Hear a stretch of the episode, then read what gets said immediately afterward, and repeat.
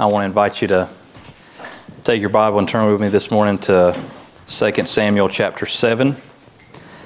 The book of 2 Samuel chapter 7. If you're looking in the Pew Bible in front of you, you ought to find it on page 330. Page 330.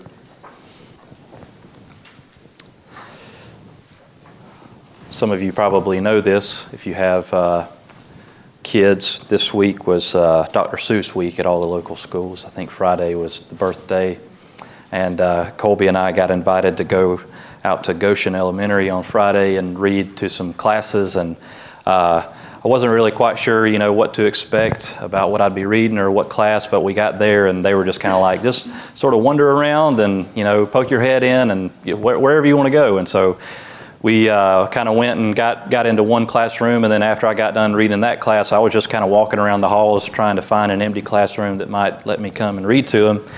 And I was walking past, there was uh, several other people there reading, and one of the people there was a sheriff's deputy for Pike County.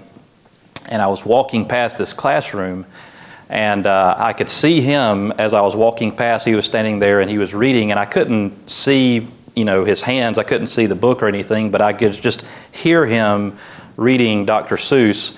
And as I was walking past, and later uh, that afternoon, as I was driving home, I was just thinking about that, you know, image and that visual and that uh, audible sound. And I was thinking, you know, if I, what if I didn't know that it was Dr. Seuss week? What if I had never heard of Dr. Seuss? And I was just walking past a room with a, a man in a sheriff's uniform with a gun on his hip standing in front of a room of, you know, fourth graders just reading something that sounded like total nonsense, you know, because uh, Dr. Seuss is, is, sort of silly. There's Sneetches on beaches and uh, domineering turtles named Yertle and all, all kinds of different things. That would be very confusing if, if I didn't have any context about what that day was and what in the world he was doing there. Context is, is really, really important. And the same is true when we're reading the Bible, we, we need to have some sense of where this is coming from. And uh, this morning, as we read, we're going to be jumping into the middle of a conversation, as it were, between God and David.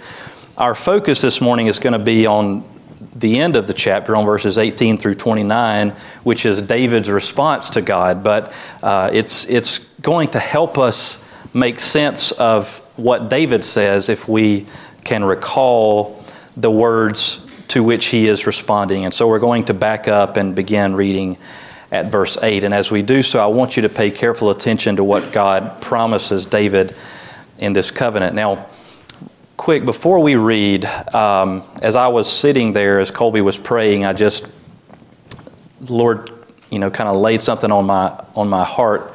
Um, this past week, um, Nixon, just for whatever reason, has, has had a, a, hard time going to sleep at, at bedtime and nap time, and it's like he's just something is going on in his mind. He's got a lot to think about, and he's just got a very active mind, and sometimes he has a hard time shutting it off. And I'm the same way, I can relate to that. And uh, there have been a couple nights and a couple nap times where I've just been sort of saying to him, buddy, you know, calm down, quiet. I just want him to, to sort of stop wrestling and, and, and just settle down and just hear the voice of his father. Hear, hear me say, I love you, everything's okay, there's no monsters that are going to come out of your closet, uh, and, and hear me sing over him.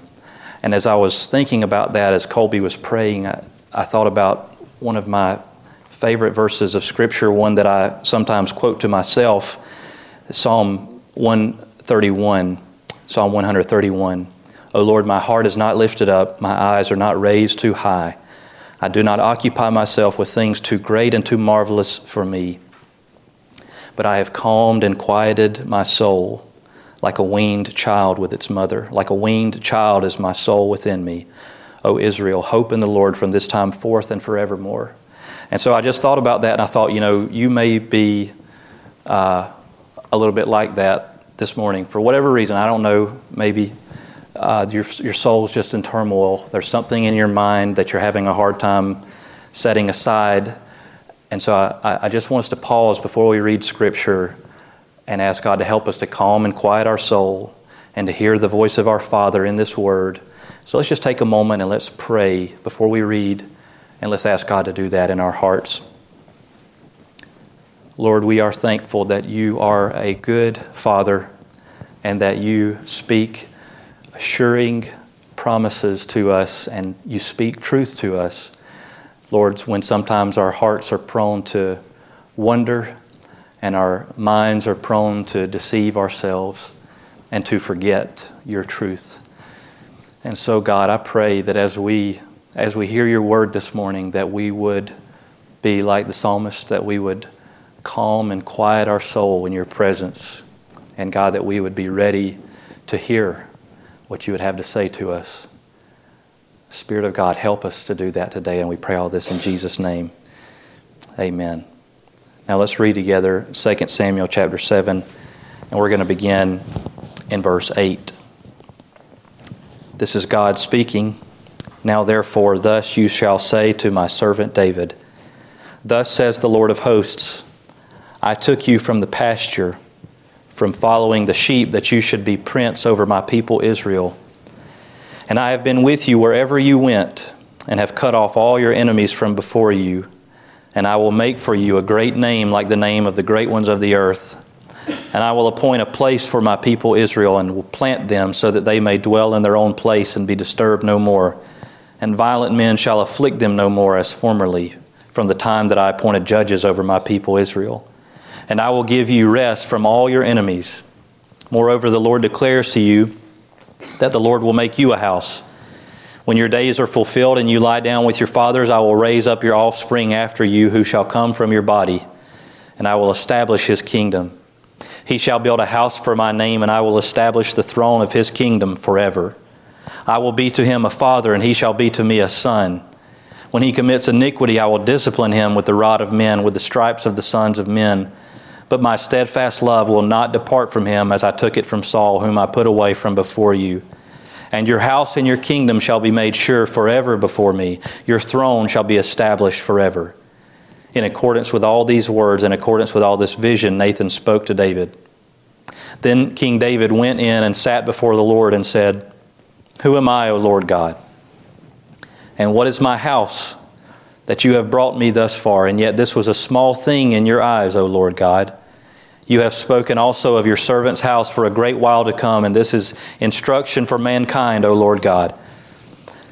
And what more can David say to you? For you know your servant, O Lord God, because of your promise, and according to your own heart, you have brought about all this greatness to make your servant know it. Therefore, you are great, O Lord God, for there is none like you, and there is no God besides you, according to all that we have heard with our ears. And who is like your people, Israel, the one nation on earth whom God went to redeem, to be his people, making himself a name and doing for them great and awesome things by driving out before your people, whom you redeemed your, for yourself from Egypt, a nation and its gods. And you established for yourself your people, Israel, to be your people forever. And you, O Lord, became their God. And now, O Lord God, confirm forever the word that you have spoken concerning your servant and concerning his house, and do as you have spoken and your name will be magnified forever, saying, The Lord of hosts is God over Israel, and the house of your servant David will be established before you. For you, O Lord of hosts, the God of Israel, have made this revelation to your servant, saying, I will build you a house. Therefore, your servant has found courage to pray this prayer to you. And now, O Lord God, you are God, and your words are true, and you have promised this good thing to your servant. Now, therefore, may it please you to bless the house of your servant, so that it may continue forever before you. For you, O Lord God, have spoken, and with your blessing shall the house of your servant be blessed forever. Let's pray together. Lord, we thank you for your word. We pray, God, that you would help us to be as David, to hear this and to say that this is true because you are always true, and you have promised good things to your servants. God, help us to hear this and to plead this before you. And we pray all this in Jesus' name. Amen. Amen. One of the things I want you to notice about God's words to David in the first part of the chapter is that while God certainly um, makes promises to David about what he will do for him in the future, he also reminds David about what he has already done for him in the past. You can hear this very clearly in verses 8 and 9, where God says, Now, therefore, thus you shall say to my servant David, Thus says the Lord of hosts, I took you from the pasture, past tense, from following the sheep that you should be prince over my people Israel. And I have been with you wherever you went and have cut off all your enemies from before you. He's reminding David of all that he has done for him. And then at the end of verse 9, that uh, turns to the future. And I will make for you a great name like the name of the great ones of the earth. And then the rest of most of the covenant between God and David is, is forward looking, it extends throughout David's life and beyond. As God says in verse 12, when your days are fulfilled and you lie down with your fathers. In other words, David, when you are dead, I will raise up your offspring after you, who shall come from your body, and I will establish his kingdom. So notice, even when David is dead, God's still going to be fulfilling his part of the covenant. He's going to still be fulfilling his promises. In fact, three times God uses the word forever. That's not a small word. Forever is a big word that has huge implications.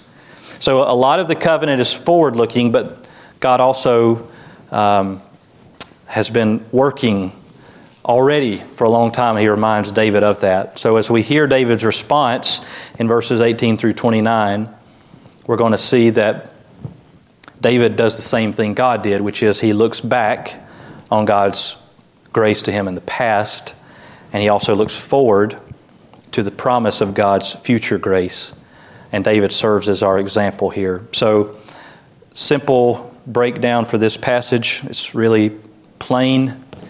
We can praise God for his past grace. We see that in verses 18 through 24. That's what David does. He praises God for his past grace. And we can petition God for his future grace. And we see that in verses 25 through 29. So let's start with David praising God for his past grace. I want you to notice that as David remembers and recalls the goodness of God to him in the past, his view of God's greatness is enlarged. I'll give you an illustration to help make sense of that. About 25 years ago, an author named Bob Sjogren uh, made up this idea called cat and dog theology. Now, some of you may have heard that because I've probably mentioned it before, but it, if, if not, I will explain it to you. What is cat and dog theology? Now, before I explain to you what this is, I do want to be clear that um, the Simmons household, we are cat people, unashamedly. Uh, I don't have any problem with dogs. I just would rather them be at your house, and I can come visit them and pet them and talk to them and play with them, and then I go home and they're not there. Um, we have tried other pets. We, we recently tried two mice, and that lasted about uh, 48 hours. Uh, so we've tried mice, we've tried dogs. None of them have lived up to the, uh, the dignity and cleanliness and calmness of cats. But if you're a dog person, don't be offended by that because you're really going to like this analogy if you're a dog person. So everybody's going to be, be happy at the end of this, I think. So Bob uh, came up with this cat and dog theology. And the idea, is something that we all know, which is that cats and dogs are very different, right? Other than the physical difference, they, they view their human companions in opposite ways. Dogs have masters, right? The dog looks at his owner and he says, You feed me, you pet me, you give me shelter, you love me, you must be God. The dog just, You're so great. They get so happy and they wiggle their tail when you come home. They're just so excited to see you. Cats are the opposite. Cats don't have masters. Cats own their humans, right? The cat looks at you and says, You feed me, you pet me, you give me shelter, you love me. I must be God. So that here it is, cat and dog theology. Dog says, You feed me, you pet me, you give me shelter, you love me, you are so great. And the cat says, You do all this stuff for me. You feed me, you pet me, you give me shelter. If it's an inside cat, you, you clean up my litter box. I must really be something special. So there's cat theology and dog theology. One of them is self centered, one of them looks at everything that the human does and thinks, wow, I must really be special. And the other one is centered on the, the one who's doing all the, the stuff. So if we apply that analogy to 2 Samuel 7, to what David prays here in the last half of the chapter, which of those kind of theologies is he, is he practicing? He's practicing dog theology. David looks at all that God has done for him and all that God has promised to do for him, and his response is not, Boy, howdy, I must really be somebody. No, notice how he begins in verse 18 Who am I, O Lord God? And what is my house that you have brought me thus far? I don't deserve this. Verse 19, and yet this was a small thing in your eyes, O Lord God. You have spoken also of your servant's house for a great while to come, in fact, forever. And this is instruction for mankind, O Lord God. In other words, David says, What you have done so far is small in comparison with what you've promised to do. Because so far you've been at work in my life and in my house, but you, you've made promises that span into eternity, and you've made promises that, that capture up all of humanity in them. That's the greatness of the promise. It's not just that God's going to do good things for David's house during David's lifetime, but the covenant is that God's going to do something great for the whole world for all of eternity. And so David's response is not, I must be God. His response is, Who am I? And what kind of God must the Lord be if he makes such promises to such lowly people as me? Look again at what he says in verse 21. Because of your promise and according to your own heart, you have brought about all this greatness to make your servant know it. So David sort of asks rhetorically, Why has God done this? And his answer is not because of anything in David, but simply because of his own promise. And as David puts it, according to your own heart. Well, why has God made this covenant with David? David's answer is according to God's own heart. That's why. So, what does that mean? Well, David is often called a man after God's own heart. What does that mean? I used to struggle with that. David was a man after God's own heart because, and you should struggle with that because if you, if you read the text, you see that David is not perfect. He's not been perfect so far, and just wait a few chapters and he's going to really be not perfect here in a, in a little while. So how can David, you know, be so sinful and mess up so much, and yet he's still called a man after God's own heart? Well, that phrase can be a little bit confusing, man after God's own heart, because the way we sometimes take it to mean is that that means that David's heart is like God's, or that David's heart is set on God. And there's a sense in which that's true, not perfectly, but David believes God's promises. He does repent when he sins, which distinguishes him from Saul. So, in that regard, he, he is like God in some ways. He's not perfectly holy, but he's, he's a righteous sinner.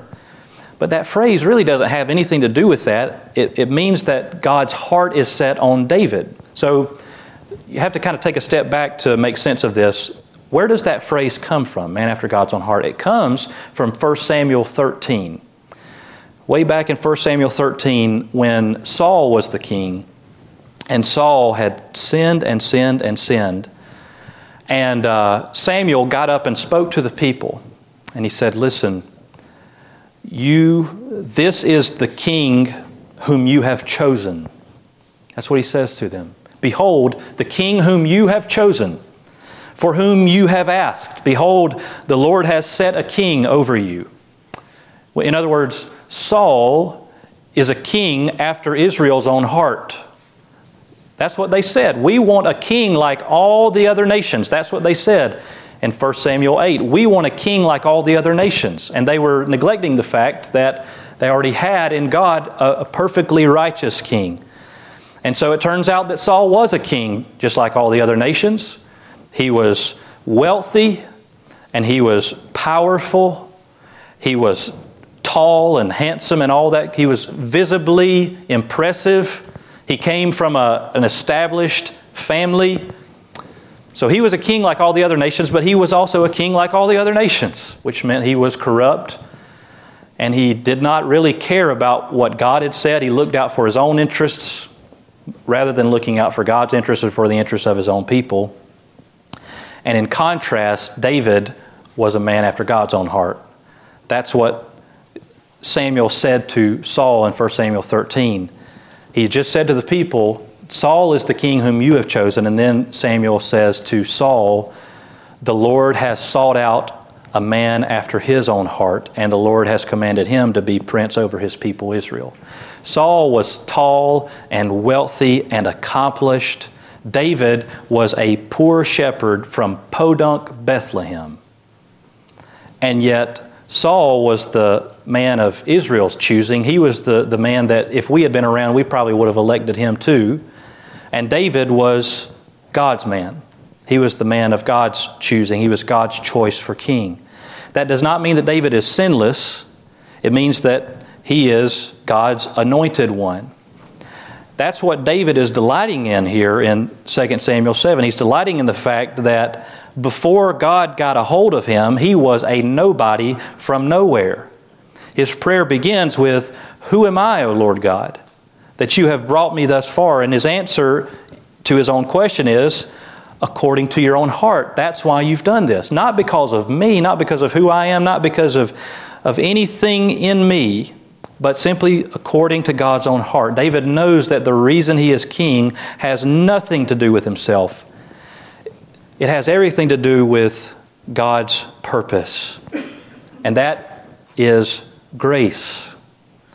Grace is unmerited, unearned favor. And that is what David is acknowledging that God has shown to him. God lifted David up and established him not because he was wealthy or accomplished or any of those other things, but simply because God had a plan for him. And David responds to that grace rightly. He responds not with cat theology, but with dog theology. Notice verse 22. Therefore, you are great, O Lord God. Right? God had said to David, I'm going to make you a great name. And David's response is not, I must really be great. His response is, Therefore, you are great, O Lord God. For there is none like you, and there is no God beside you, according to all that we have heard with our ears. So, David is not a perfect man, but he sets a good example for us here in this regard. The right response when we look back on the past is to say, Boy, God has shown me a whole lot of grace. And that grace, all of that goodness that He has shown me, is not evidence of how great I am, but it's evidence of how great God is. There is none like Him. There is no God besides Him. There's, there's no God like Him. So our response to His grace ought to be the same kind of reverent and joyful praise. We ought to praise Him for that. As I was digging through this passage this week, this line from the hymn Amazing Grace kept coming to my mind. Tis grace hath brought me safe thus far, and grace will lead me home. That's a pretty good summary of 2 Samuel 7 18 through 29. David looks back and says, Wow, God's grace has brought me safe thus far. And then in the last uh, part of this passage, he looks forward and he says, And God's grace is going to lead me home. So we've seen David declare his confidence, his, uh, his joy that God's grace has brought him safe thus far. He praises God for his past grace, and now he declares his confidence that God's grace is going to lead him home. And the way he does that, it's important that we notice how he does that, is he petitions God for his future grace. We see him do that in verses 25 through 29. Now, this is really, really important because what I want you to see here is, is David does not simply say, God, you have been so good. You've shown me so much grace. Who am I? Who is my house that you've brought me thus far? And yet, this was a small thing for you. You've promised much greater things than what you've already done. It's because of your promise and according to your heart that you've done this. Therefore, you are great, O Lord. There's none like you. There's no God beside you, according to all that we have heard with our ears. And then, what David could do at the end is he could say, And God, I praise you that you have made me such wonderful promises for what you're going to do for me in the future. God, David could do that, but that's not what he does. He doesn't just praise God for all these promises, but what he actually does is he asks God to do what God has just told him he's going to do. Notice this with me. Look at verse 25. And now, O Lord God, confirm forever the word that you have spoken concerning your servant and concerning his house, and do as you have spoken. Do as you have spoken. Think about that. Now, on the one, one hand, you could say, well, that's kind of arrogant of David, you know? I mean, does God really need David's permission? Of course, David's not being arrogant here. God does not need David's permission. God's not sitting around saying, Boy, I've got this really good plan. I'm going to tell it to David, and I sure hope he'll go along with it. I sure hope he'll let me do it. That's not, that's not how God operates. God has just told David what he's going to do. He does not need David to say, Yep, sounds good. I approve of your plan. God doesn't need David to do that, but he also does not need David to lay out an alternative plan. He doesn't need David to say, Oh, well, God, but have you thought about this? Are you aware of this? Have you considered this alternative? Prayer is not when we give God permission to do anything, and it's not when we inform God of something He didn't know about. We're not coming to God and say, Hey, God, I don't know if you noticed, but this is happening. That's not what prayer is. And prayer is certainly not us twisting God's arm to perform our agenda.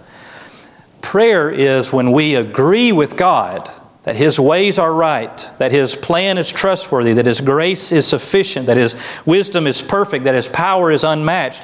And prayer is when we ask God to be who He has said He is and to do what He has said He will do. So, prayer is when we say, God, you have said you are this. And so, will you be that in this particular situation? And God, you have said that you will do this. So, will you do that now in this situation? It's do as you have spoken. We're not giving God permission, but it's like, it's like we're taking our hearts and we're saying amen to what God has said. We're petitioning Him to do what He has promised He will do. Now, here's the tricky part we don't always know precisely what it is that God's going to be pleased to do in every single situation. There are some things we can know. We can know God's character, and we can know a lot about His will and what He's promised He'll do. But we face situations every day when we, we come up against them and we say, I don't know what God's will is in this situation. This, this happens to me every time we gather together and pray, and somebody will mention some prayer request.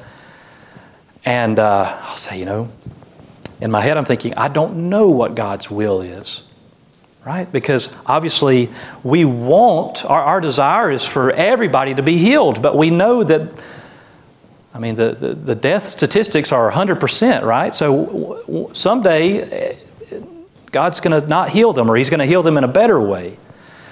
Or we, we may say, um, God, I, you know, maybe there's somebody who's going through a burden, and we say, um, Lord, we really, our desire is that you would take that burden away. But we know from Scripture that Paul, Paul had a burden. He called it a thorn in the side, in his flesh. And he says he prayed three times and God wouldn't take it away because God said, I've got something better for you, Paul.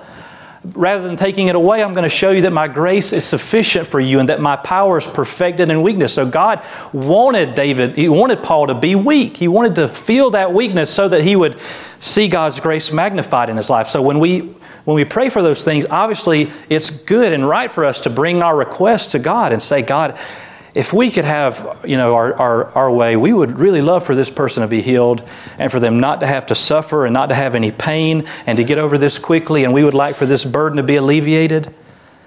But we also we have to know in the back of our mind that god may have some other plan. He may have a better plan in mind. The point i want us to take away this morning is that there are certain prayers we can pray with absolute 100% confidence there are certain ways we can pray where we are guaranteed that the answer is going to be yes. So, if we want our prayers to be effective, we, we need to pay attention to what God has said in His Word. That's what David is doing here. He's taking the promise of God and he's pleading it before God. He's saying, Do as you have spoken. I mean, think about how powerful a prayer that is. God, you have bound yourself to this promise.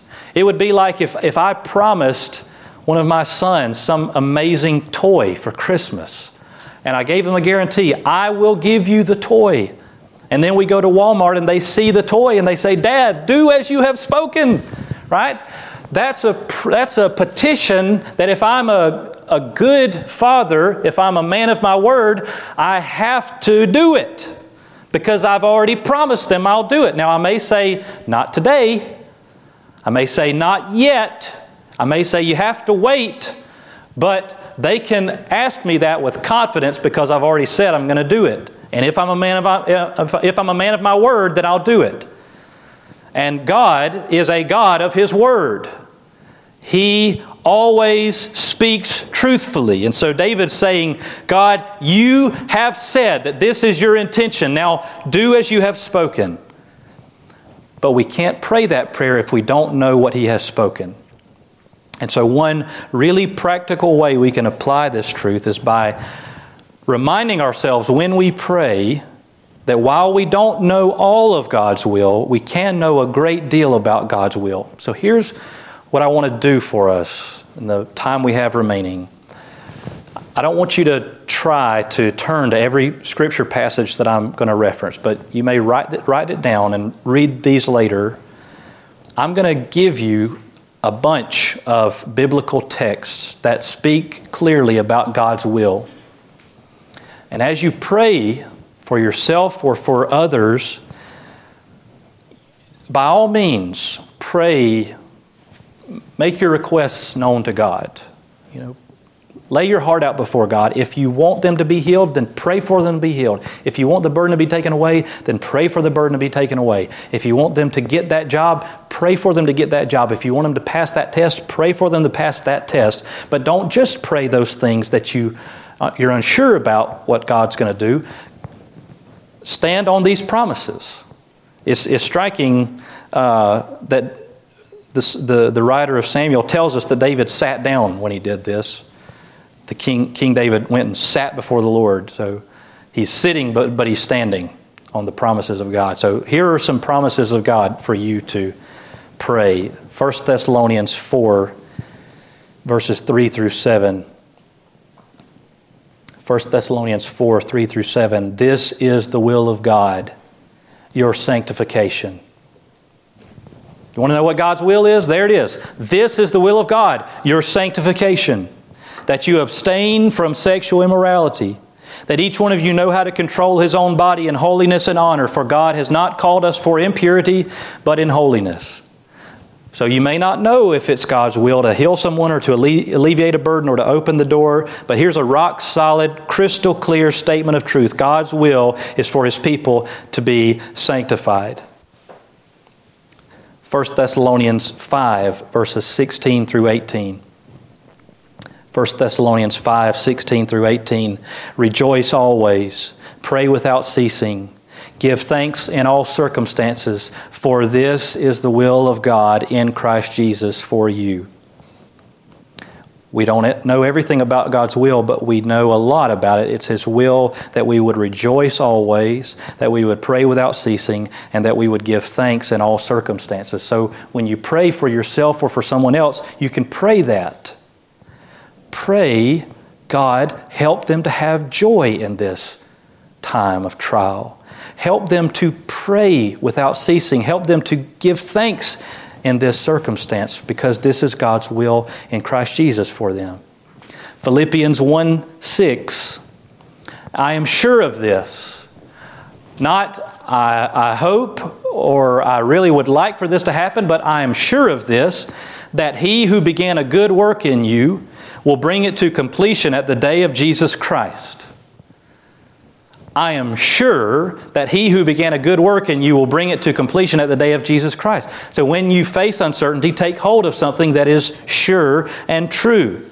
Take that promise of God and plead it before God for yourself and others. God, you have said that if you began a good work in me or in this person I'm praying for, that you will bring it to completion at the day of Jesus Christ. Do as you have spoken. 2 Thessalonians 3, verses 3 through 5. 2 Thessalonians 3, verses 3 through 5. The Lord is faithful. He will establish you and guard you against the evil one. May the Lord direct your hearts to the love of God and to the steadfastness of Christ. Notice what Paul says there. God will establish you and guard you against the evil one. There's no biblical passage or verse that says that God will keep you from all harm or all trouble. In fact, Jesus said the opposite in this world you will have trouble. But here's a rock solid promise from God He will establish you and guard you against the evil one. That's spiritual protection, which is a whole lot worth, uh, worth a whole lot more than physical protection. So, by all means, ask for physical protection. But don't just ask for physical protection. Ask God to do as He has spoken, to establish and to guard against the evil one. James 1 5 James 1 5 If any of you lacks wisdom, let him ask God, who gives generously to all without approach, and it will be given him. How often have you known somebody who's facing, or maybe it's you who's facing some decision that they have to make? Pray James 1 5 for them or for yourself. God, you have said that you give wisdom generously without reproach to people who ask you for it. Meaning, God doesn't say, You fool. You know, why do you need wisdom? He, does, he says He does it without reproach. So God doesn't, doesn't sit around and say, I can't believe there He is asking me for wisdom again. When's He ever going to figure this out for Himself or for herself? He gives it generously without reproach. So pray that. 1 Peter 2. 1 Peter 2, verses 15 and 16. This is the will of God. You want to know what God's will is? Here it is. This is the will of God, that by doing good you should put to silence the ignorance of foolish people. Live as people who are free, not using your freedom as a cover up for evil, but living as servants of God. In that passage in 1 Peter 2, Peter's talking about the fact there are lots of people in the world who would very much like to say, oh, all this Christianity and all this church business, it's all bogus. And the reason is because all these Christians are hypocrites. Well, Peter was right, because have you not heard that before, right? Peter says the solution is this live righteously.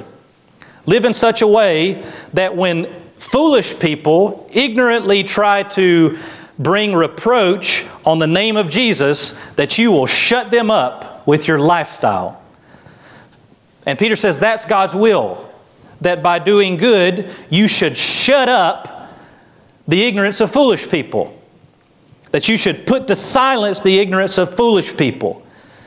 And then he says, Live as people who are free, not using your freedom as a cover up for evil, but living as servants of God. You're free, but don't live in such a way that your freedom would just be an excuse for sin, but that your freedom would be something you would use to live as a servant of God. So pray that for yourself and for others. The whole Bible is filled with God telling us His will. Micah 6 8. He has told you, O man, what is good, and what does the Lord require of you, but to do justice, and to love kindness, and to walk humbly with your God. That's Micah 6 8. Galatians 5 16 through 23. But I say, walk by the Spirit, and you will not gratify the desires of the flesh. The fruit of the Spirit, this is God's will love, joy, peace, patience, kindness, goodness, faithfulness, gentleness, self control. Against such things there is no law. That's Galatians 5 16 through 23. If you want to know what God's will is, His will is for you to be loving and joyful and peaceful and patient and kind and good and faithful and gentle and have self control. So you may not know God's will in every way, but you know that's His will. Pray that. Do as you have spoken, Lord. Philippians 4 4 through 6. This is the last one. Philippians 4 4 through 6. Rejoice in the Lord always. Again, I will say rejoice. Let your reasonableness be known to everyone. The Lord is at hand. Do not be anxious about anything, but in everything by prayer and supplication with thanksgiving, let your requests be made known to God. Have you ever been anxious about something or have you ever known someone who is facing some circumstance that you know is going to make them anxious, pray that. Pray that for them. Rejoice in the Lord always. And again, I'll say rejoice. Let your reasonableness be known to everyone. Don't be anxious about anything, but in everything by prayer and supplication with thanksgiving, let your requests be made known to God. Philippians 4 6 is a good place for us to end this morning. It says, with thanksgiving, let your requests be made known to God. Is that not what David does in 2 Samuel 7? With thanksgiving, let your request be made known to God. He looks back and praises God for all the grace He's shown him thus far, and he looks forward and trusts God for all the future grace that He's promised to him. He petitions the Lord to do what He has said He will do. Now, here's the important thing when you petition God to do what He has said He will do, you're not lacking faith in that moment. Sometimes I get frustrated with our boys because it feels that way. If I say, you know, we're going to go here, and then they keep asking me, are we going to go there? Are we going to go there? Did I not say we're going to go there? I said we're going to go there. Quit asking me. God's a better father than I am. He doesn't, he doesn't get as impatient or frustrated as I do because He tells us to do that. He tells us, okay, here's, here's who I am, here's all that I promised to do for you, and now I want you, I'm commanding you to keep asking me to do it. That's what prayer is. It's an exercise of faith, faith that keeps petitioning God to do what He has said He will do. In fact, the Christian life begins there. It begins with someone who says, I know what God has done for me. I know that He sent His Son to live a sinless life, to die in my place for my sins, that God raised Him from death. And I know that because of what God has done, He has promised to me that if I will trust in Jesus and call on Him in faith, He will forgive me and cleanse me from all unrighteousness. That's God's promise. He will not put to shame those who put their trust in Him. That's where the Christian life began. If you're a Christian, you began by doing that. You may not have thought of it that way, but that's what you were doing. You were taking a promise of God and you were claiming it as your, as your own. You were hearing, maybe it was a promise like, um, whoever believes in him will not perish but have eternal life. He said, that's a promise of God. And so I'm going to believe in Jesus, knowing and trusting that He has said that whoever believes in Him won't perish but have eternal life. And so I know that I'm going to have eternal life because I believed in Him. So that's where the Christian life begins, and that's what the Christian life is through and through. Not necessarily taking that exact promise, but taking all the promises of God and claiming them. We're going to sing a hymn of invitation in just a moment. This is our opportunity to respond to Jesus. As we were singing earlier, I thought uh, another great um, promise in song form as we were singing. One of my favorite lines from any hymn the vilest offender who truly believes, that moment from Jesus a pardon receives.